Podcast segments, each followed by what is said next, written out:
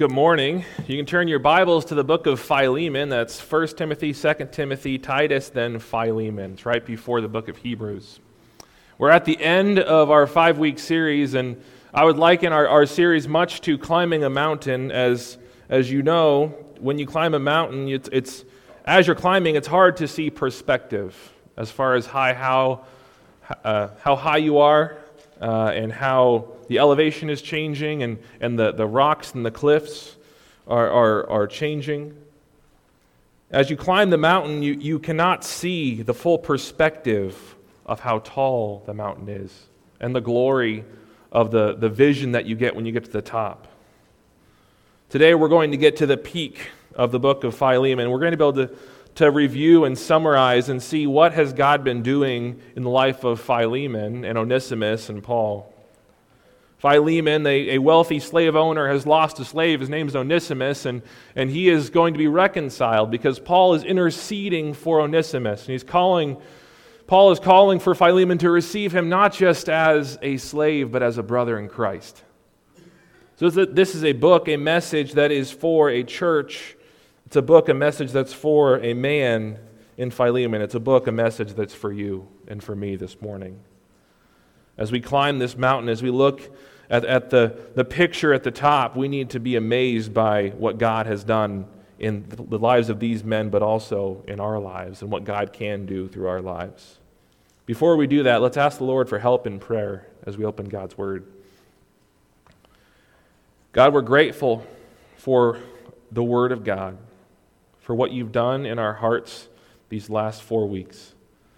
We're thankful that, that your Word does not return void, that our lives have been affected and changed because of what we've learned, because of, of the Holy Spirit's work in our hearts. And we pray that today would be no different, that as we look at this, this broad overview of the book, that we would understand our responsibility in all of this. That we would yield ourselves to the Spirit, that you would quiet any temptation to be distracted, quiet any sins Help us to confess those sins. Help us to move forward in faith. Help us as a church to read this passage well and to understand it. In your Son's name we pray. Amen. The big idea of the book of Philemon, as we've seen, is that Paul wants Onesimus to be reconciled back to Philemon because of who they are in Christ. We're dealing with a lot of things here, so today, what we're going to do is we're going to review the book that we've seen so far, verses 1 to 21. It's just one chapter. Next, we're going to track the themes of the book and see how has God been working in these specific ways. We're going to track the themes of the book. And then there are some final thoughts that Paul has in the last several verses, verses 22 to 25. So open your, your Bible to Philemon, and we're going to walk through section by section. The first section is the introduction, and these are just the sermons that we've been going through. The introduction was week one. We talked about verses one through three. The text says, Paul, a prisoner of Christ Jesus, and Timothy, our brother, to Philemon, our beloved friend and fellow laborer, to the beloved Apphia, Archippus, our fellow soldier, and to the church in your house. Grace to you and peace from God our Father and the Lord Jesus Christ. See, in this sermon, we saw just the context for why Paul is writing, who he is, and, and, and the, the historical and theological context for the book. And we also saw Paul as the sender. He identifies himself as a prisoner of Christ Jesus. He's writing this book from prison, and so he's identifying a physical thing that's happening, but also a spiritual thing. He is a spiritual prisoner to Christ. He is attached to the gospel ministry in Christ. And he is writing to Philemon, to Apphia, to Archippus, and, and the church. And we talked about how it is, some people understand this to be a family between Philemon, Arch, Apphia, and Archippus. And then the church at large. So this is not just to one man, it's to a church. We're going to focus primarily on Philemon as the one who's primarily addressed. And the message that's given to him is grace and peace from God.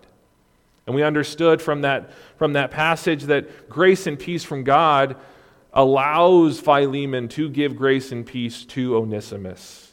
And just like in their lives, grace and peace from God in our lives allows us to give grace and peace to others, to demonstrate the grace and peace that we have in Christ. That set us up for the book. And then Paul goes into a prayer in verses 4 through 7. Paul gives a very clear prayer for Philemon, and it, it talks about his relationship. And it, it bears well on their relationship with Philemon. Verse 4 picks up, it says, I thank my God, make mention of you always in my prayers, hearing of your love and faith which you have toward the Lord Jesus, toward all the saints that the sharing of your faith may become effective by the acknowledgement of every good thing which is in you in Christ Jesus. For we have great joy and consolation in your love, because the hearts of the saints have been refreshed by you, brother. We saw that God wants us to fervently pray for effective gospel ministry. See, Paul was praying for a friend that his, his ministry would be effective in the lives of his church, in the lives of, of, his, of his community, and specifically in the life of Onesimus, his runaway slave. We saw the pattern of prayer of, of thankfulness. Paul, Paul's thankfulness for Philemon was, was evident, was evidence of Paul's genuine and attentive love that he had for Philemon and for the believers at the church. We saw this, the spark of prayer and how Philemon's reputation of love and faith for the saints was what brought him to mind and what sparked Paul's intention to pray and bring him to the Lord. And the recipients of Philemon's love and faith were the Lord Jesus first and all the saints. The reputation of a godly man was found here.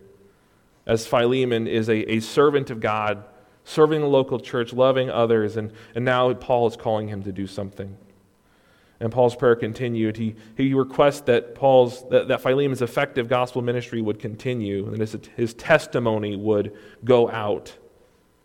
he did this for the full knowledge of every good thing that is inside of him in Christ Jesus. He did this because he, want, he wanted Christ to be made known in his life, and Christ to be made, no, made known in Philemon's life. For the fruitfulness of Philemon's love, that it would abound, that it would be great. And then the next sermon, we saw sort of the meat of the appeal. This is what Paul is actually tangibly asking him to do. He is saying that, that I, I want you, in verse 8, to do this. Therefore, though I might be very bold in Christ to command you what is fitting, yet for love's sake I rather appeal to you, being such a one as Paul, the aged, and now also a prisoner of Jesus Christ I appeal to you for my son Onesimus, whom I have begotten while in my chains, who was once who once was unprofitable to you, but now is profitable to you and to me. I am sending him back to you, back. You therefore receive him, that is my very own heart, whom I wish to keep with me, that on your behalf he might minister to me in my chains for the gospel. But without your consent I wanted to do nothing that your good deed might not be by compulsion, as it were, but voluntary. For perhaps he departed for a while for this purpose, that you might receive him forever, no longer as a slave, more than a slave, a beloved brother, a beloved brother, especially to me, but how much more to you, both in the flesh and in the Lord. What a powerful appeal that Paul, get, Paul laid out. He's, he's doing this for the acceptance of Onesimus as a slave, but also as a brother in Christ. And it means very different things. It's not just a, an employment relationship, it's, it's a kinship, it's a oneness in Christ. It means that their identity is the same no matter what social or political status they have. In that sermon, we looked at the apostle. His motivation was for love's sake. Paul wanted to do this and make this appeal for the love of God and his love for, for Philemon. He did this out of love. It mentioned his age. He is an old man, he is the aged. His position was in chains, and we mentioned it before, but he is in prison, but he's also in Christ. And that was far more important to him. He, as, as all of the, the prison epistles he's writing, and, and rarely does Paul ever even mention his own needs. Paul mentions he is a prisoner here, but he's not asking for help. In fact, what he's doing is, is later on, he says, It would be better for me to keep Onesimus with me to serve me, but instead I want him to serve you. In verses 10 through 12, we saw the, the appeal, the power of the gospel transformed Onesimus. As the gospel was presented to him, Paul had the privilege of leading Onesimus to the Lord. And the appeal now that Paul is making is a gospel fueled reconciliation between Philemon and Onesimus. A gospel fueled reconciliation between Philemon and Onesimus. But why? The purpose was in verse 13 to 16. Paul's, Paul laid out a selfish hypothet- hypothetical. He would rather keep Onesimus with him selfishly to take care of his own wounds, to take care of his own ministries. And yet, Paul is selfless in his preferences. He says he wants to do nothing without Philemon's consent, but he wants to see Onesimus reconciled back to Philemon. He wants them to be reunited. And then last week, we saw personal responsibility. Paul is taking this upon himself. Verse 17 If then you count me as a partner, receive him as you would me. But if he has wronged you or owes you anything, Put that on my account. I, Paul, am writing this with my own hand. I will repay. Not to mention to you that you owe me even your own self besides. Yes, brother, let me have joy from you in the Lord. Refresh my heart in the Lord. Having confidence in your obedience, I write to you, knowing that you will do even more than I say. See, Paul here is saying that we must take personal responsibility in our, in our evangelistic and discipleship relationships. We are to take responsibility not just for ourselves, but for the relationships that we have. The people in our lives are for us to minister to or for us to serve. He stewarded these relationships well, he served these people well. And he leveraged his relationship here. He says, If then you count me as a partner, receive him as you would me. He's vouching for him. Paul's responsibility here was was for Onesimus' reception as a slave and as a brother, and for his record, not just for a word, but also for his wrongdoings, for his debts, taking them upon himself, if there were any. But he also le- levies responsibility onto Philemon. There's a spiritual debt between Paul and Philemon in verse 19, and, and he also asks specifically for joy. He wants to receive joy from Philemon. And this, was not, this would not be out of character for Philemon because he was known for refreshing the saints. Our responsibility in this, in that verse 21 uh, of that passage, is as believers to have ministry partners, to share the gospel, to, to have these kind of relationships like Philemon and Paul had where you could leverage that relation, relationship. You could say, because we've served the Lord together, because we've walked in this pain together, because we have loved one another for so long, I feel like I can call on you in love to receive this brother in Christ, to do, to do something that breaks down political and social and financial barriers. Because it was not based on that, it was based on Christ. As an unbeliever, I challenged you last week to put yourself in the place of Onesimus, to acknowledge your need for God, to run to God. And that's been a beautiful picture of, of, Paul interceding for Onesimus as we've gone through the book. We've seen a slave helpless to be reconciled, helpless to, to make it right. But now he has been saved, he's been converted, he's been changed. He is being sent back as not just as a slave, but as a brother in Christ, as a family member. What a great book that we've seen. What a great message that we've received. And as we've reviewed who we are in Christ, and as we've seen ourselves in Onesimus, in Paul, in Philemon, wherever you are in that passage, just think through how am I to live based on what I've seen in this book. Next, I want to track the themes, not just what happened, but I want us to see kind of what God is doing in this book, in the ideas of, of first debt.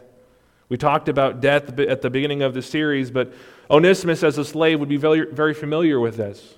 He owed a debt. In fact, one of the ways that slaves became slaves was because they owed a debt. They would be enslaved to someone because of something that they did or something they didn't pay.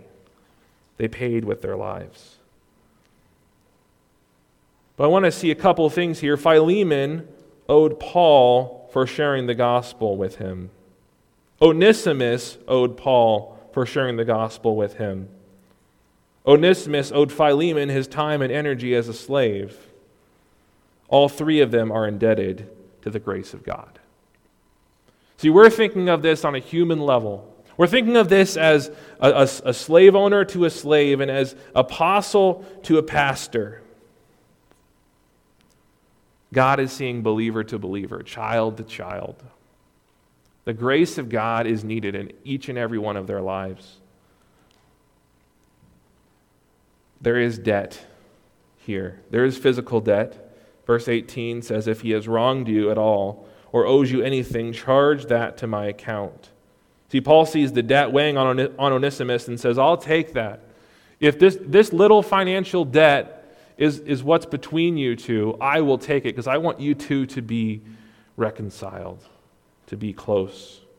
There is physical debt, but there is also spiritual debt. Jesus Christ, when he died for our sins, he took on the penalty we deserved. And now that as believers we live for Him, it is, it is not to earn our salvation, it's not to, to garner more favor with Him.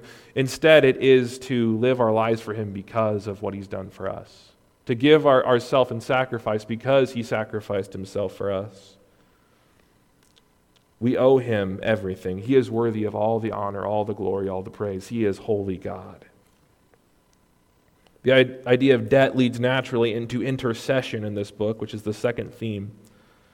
Paul intercedes on behalf of, of Onesimus' character and identity in Christ. I want to read for you again verses 8 through 11. Therefore, though I might be very bold in Christ to command you what is fitting, yet for love's sake I rather appeal to you, being such a one as Paul, the aged, and now also a prisoner of Jesus Christ I appeal to you for my son Onesimus, whom I have begotten while in my chains, who once was unprofitable to you, but now is profitable to you and to me. As Paul leverages his relationship here as an apostle, an evangelist, a spiritual father, he's doing this for Onesimus. He loves him as a son. You can think of, of Paul's relationship with, with Timothy and, and how he thought of him as a son. Paul sees a very close kinship with people who are saved. And we ought to do the same. We ought to see people in Christ as special. We ought to love them because they are our brothers and sisters in Christ. It's also important to note that Paul can intercede for Onesimus, for, for Onesimus because God interceded for him. Because there was a time when Paul was not saved, when Paul needed the grace of God. And Paul understands what it means to be forgiven a great debt. Paul understands what it means to be radically changed. And he is practicing this in a financial way, in a personal way. And he's telling Philemon, We are now unified in the gospel, so accept him. Which is the next theme the unity of salvation, brotherhood. There are several mentions of being in the family of God throughout the book. The first one I will mention is not inside the book, but Paul wrote it in Galatians chapter 3 verse 28. Galatians 3:28 says, "There is neither Jew nor Greek, there is neither slave nor free, there is no male nor female, for you are all one in Christ." And that's not the only passage that talks about our oneness in Christ. But it is a very clear, concise picture that shows that we are unified Despite one being a slave and one being a slave owner, despite one being an apostle and one being a pastor, we are all one in Christ. Paul, Philemon, and Onesimus are all brothers in Christ, and yet they live very different lives and held very different social and economic positions. In the book of Philemon, Paul mentions these relationships as well. Look at verse 1. It says, Paul, a prisoner of Christ Jesus, and Timothy, our brother to Philemon, our beloved friend and fellow laborer. Skip down to verse 10. I appeal to you for my son Onesimus, whom I have begotten while in chains. Down in verse 16. No longer as a slave, but more than a slave, a beloved brother, especially to me, but how much more to you, and now both in the flesh and in the Lord. And finally, verse 20, yes, brother, Paul speaking to Philemon, let me have joy from you in the Lord. Refresh my heart in the Lord. This is a family. And there's a unity here that, that we share as well. And we, we share in with different believers around the world. There's also reconciliation happening, which is another theme. Paul calls for Onesimus to be reconciled to Philemon or brought back to a right relationship with Philemon. And the church, because of the love of Christ, not, be, not because of obligation to the Apostle Paul, he appeal he mentions it, but he also says the primary appeal is out of love. Paul wants, Paul wants Philemon to do this because he loves Onesimus. The illustration that we used in, in this sermon was telling a child to clean their room and them doing it because they have to, versus a child seeing something that needs to be done, something needs to be cleaned, and them doing it because they feel like it's right. Or at work, being told to do something and having to do it versus seeing a need and meeting it because it needs to be done. Paul wants Philemon to do this because it is the right thing to do out of love for Christ. Paul calls for more than, rec- more than reconciliation as a slave, he calls for spiritual reconciliation. And he's confident that it will happen. Verse 21 says, Confident of your obedience, I write to you knowing that you will do even more than I say. One of the striking things about this book, as we, as we have looked at the themes of this book, is that Paul is very clear in his relationship with Philemon. The underlying theme that, that is beyond the text of this book is that this relationship is strong between Paul and Philemon. And I'm just going to ask a simple question Do we have these kind of relationships? Do you have a brother and sister in, or sister in Christ that is like this, that you can ask a great thing of, that you can be vulnerable with and, and, and, call on them to obey the Word of God? And do you have the boldness to call on them to obey the Word of God? Because Paul did. Paul had the boldness to tell Philemon, This is what you should do because the love of Christ is in you, because the love of Christ is in my son Onesimus. I want you to receive him. This is what ought to happen. And Paul has some final thoughts in the, la- in the closing verses as he, he closes out this book. He says in verse 22 But meanwhile, also prepare a guest room for me, for I trust that through your prayers I shall be granted to you. Epaphras, my fellow prisoner in Christ Jesus, greets you, as does as do Mark, uh, Aristarchus, Demas, Luke, my fellow laborers. And the grace of our Lord Jesus Christ be with your spirit. Amen. There are some practical things happening here. It's the closing of a traditional uh, Greco Roman letter, and, and there's an interesting statement here of prayerful preparation but meanwhile, also prepare a guest room for me in verse 22, for I trust that through your prayers I shall be granted to you.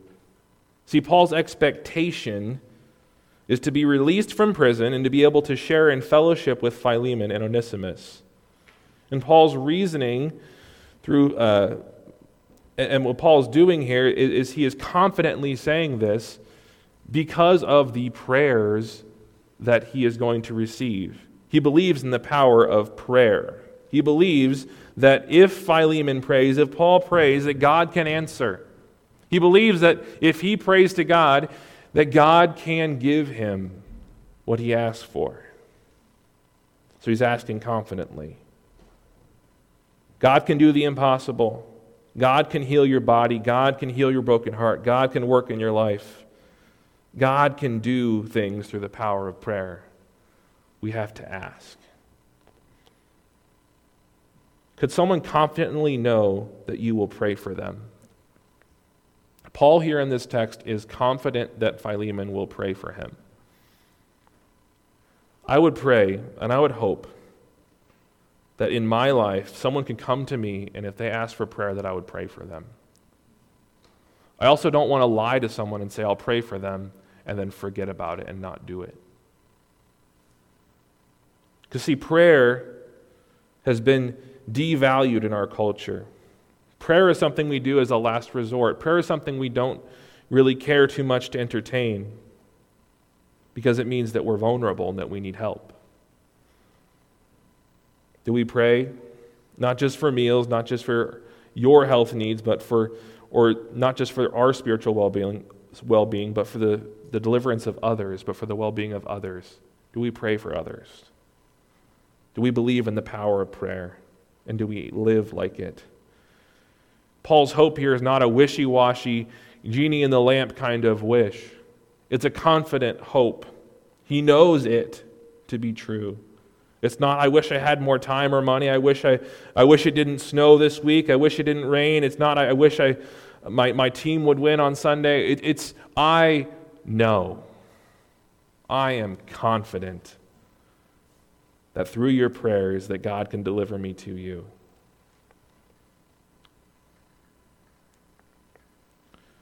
One illustration that can be used here is it's been used many times in many different ways, but praying for rain.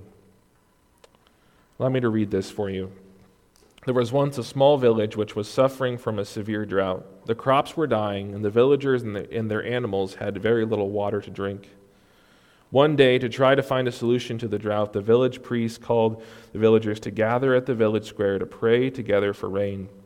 He told them to bring along a token of their faith, so the prayer would be done in sincere faith. And so the villagers gathered at the, at the square, bringing with them tokens of their faith. Some brought the Holy Bible, while others carried small crosses and other tokens of faith. They all prayed aloud with great faith and hope. And sure enough, within a few moments, it began to rain. The whole crowd was overjoyed and danced happily. The, the priest noticed among the joyous crowd there was a nine year old boy clutching an umbrella as a token of faith. The priest admired this little boy who brought an umbrella in total faith that God would surely hear his prayers and send rain? Are we just praying for rain and not bringing our umbrellas? Or are we bringing our umbrellas in confidence, knowing that God will send the rain? There are many prayers in this book. Paul's prayer here is a powerful, um, a powerful example of his faith. Prayerful, Paul's prayerful preparation was only possible because of his partners, because of the people he had around him. So, next, we'll see Paul's partners in verse 23 to 24. He mentions five people here. Epaphras, my fellow prisoner in Christ Jesus, greets you, as do Mark, Aristarchus, Demas, Luke, my fellow laborer. Now, the men here, all mentioned also in Colossians, are, are noted as being laborers with him. They're working alongside with him in the gospel. Epaphras here, you may have heard of his name, but you also may have heard a similar name. Epaphroditus is a, a member of the church in Philippi. Epaphras here is mentioned in Colossians 1 8 and 412. Epaphras is a fellow prisoner, my fellow prisoner in Christ Jesus. Now, there are a couple options here. It could be that he is physically in prison with Paul, or he is spiritually a prisoner with Paul. I would tend to believe both because of the distinction that's made in verse 23. My fellow prisoner in Christ greets you, as do the other four but that is how he's characterized. Secondly, Mark, this is probably John Mark, the evangelist. He appears to appears as, as a companion of Paul in the, in the following verses from the book of Acts. Acts chapter 12, verse 25, and Barnabas and Saul returned from Jerusalem when they had fulfilled their ministry, and also took with them John, whose surname was Mark. This guy has a character arc that's kind of interesting. Colossians chapter 4, verse 10 also says, Mark, the cousin of Barnabas, about whom you received instructions, if he comes to you, welcome him. And then finally, this is the, the most famous passage for John Mark here, 2 Timothy 4:11, get Mark, bring him with you, for he is useful to me for ministry. We've seen that used in the book of Philemon. He is useful. He is a fellow laborer.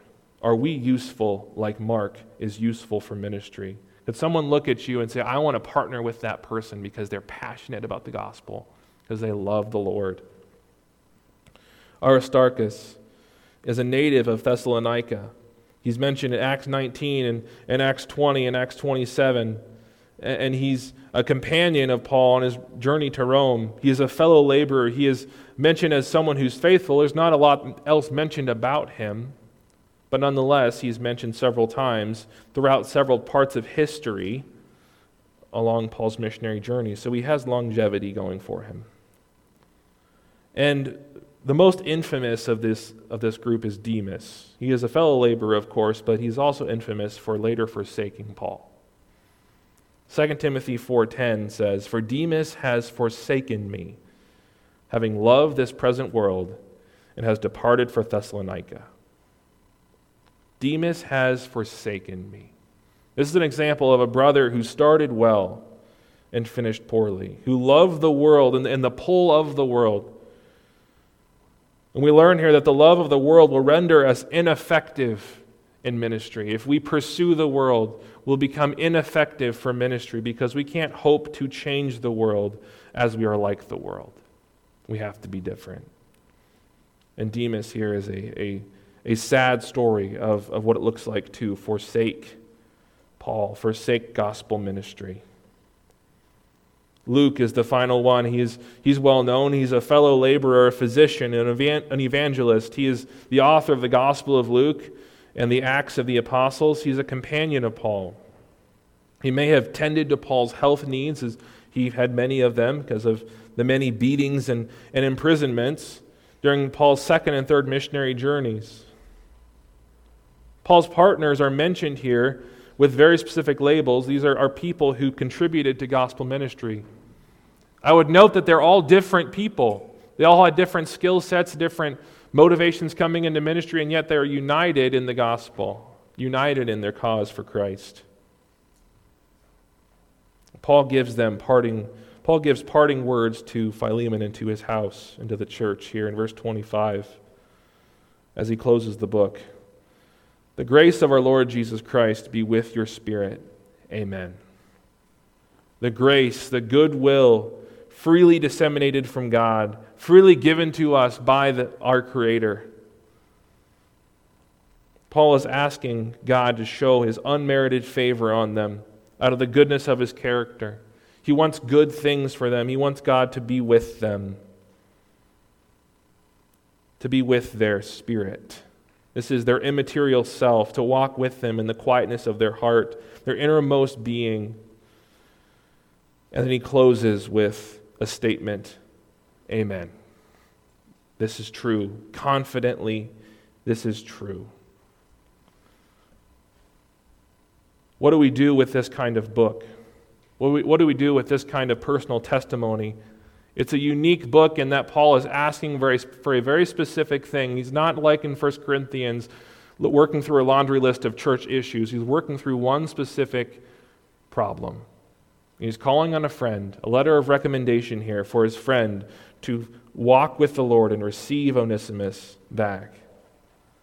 I think as a believer, we ought to cultivate godly discipleship relationships with people like Paul and with Philemon and Onesimus, we ought to be doing those kind of relationships, to be close with them and confident with them, and that means being vulnerable and sharing our own struggles.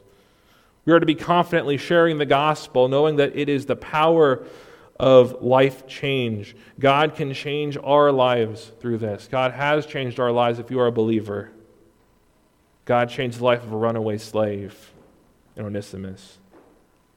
Even the people around you that are running away from God need to be changed.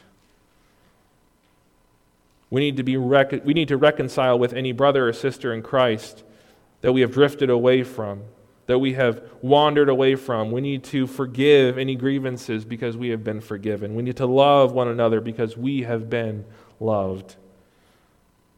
And we need to do ministry with ministry partners, with help, with support. And this ministry happens not just here. It happens at work, it happens at home, it happens at school. This ministry is very specific to what your relationships look like. How can you serve your community? What do you, your coworkers talk about? How can you help them through what they're going through? We need to pray that God would reveal opportunities to share the gospel, but also be bold enough to do it, to do that ministry. If you are an unbeliever, if you don't know this Jesus Christ today, you need to find yourself in Onesimus' sandals. You need to look at who you are in Christ, and you are a runaway slave. You are an enemy of God. Book of Romans says that we are enemies of God. Book of Ephesians says that by that God gives us his, his free gift of salvation by grace through faith. You're a sinner. And your sin keeps you from being with God for all of eternity. You need to hear the good news that changed Onesimus. He was lost on his way to hell without hope. And then he was saved by grace, the unmerited favor from God. God didn't have to give this to you. God didn't have to send his son to die for your sins. But through faith, through placing all of your trust in his blood that he shed on the cross to die for your sins, you can be saved. It is in Christ alone. It can't be gained or lost by anything that I do. It is by the blood of Christ. It is all through him. And be reconciled today.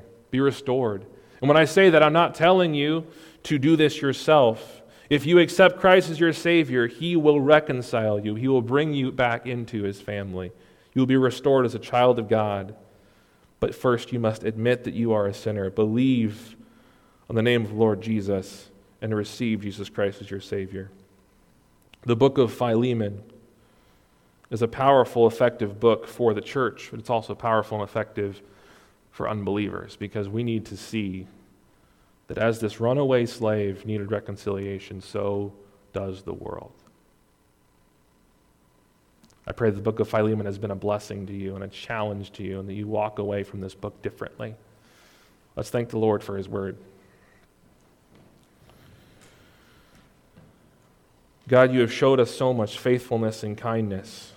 You have walked with us through this book, and you have showed us that we are no better than Onesimus, that we have, if we have indeed received the gospel, it has not been by anything that we could have done.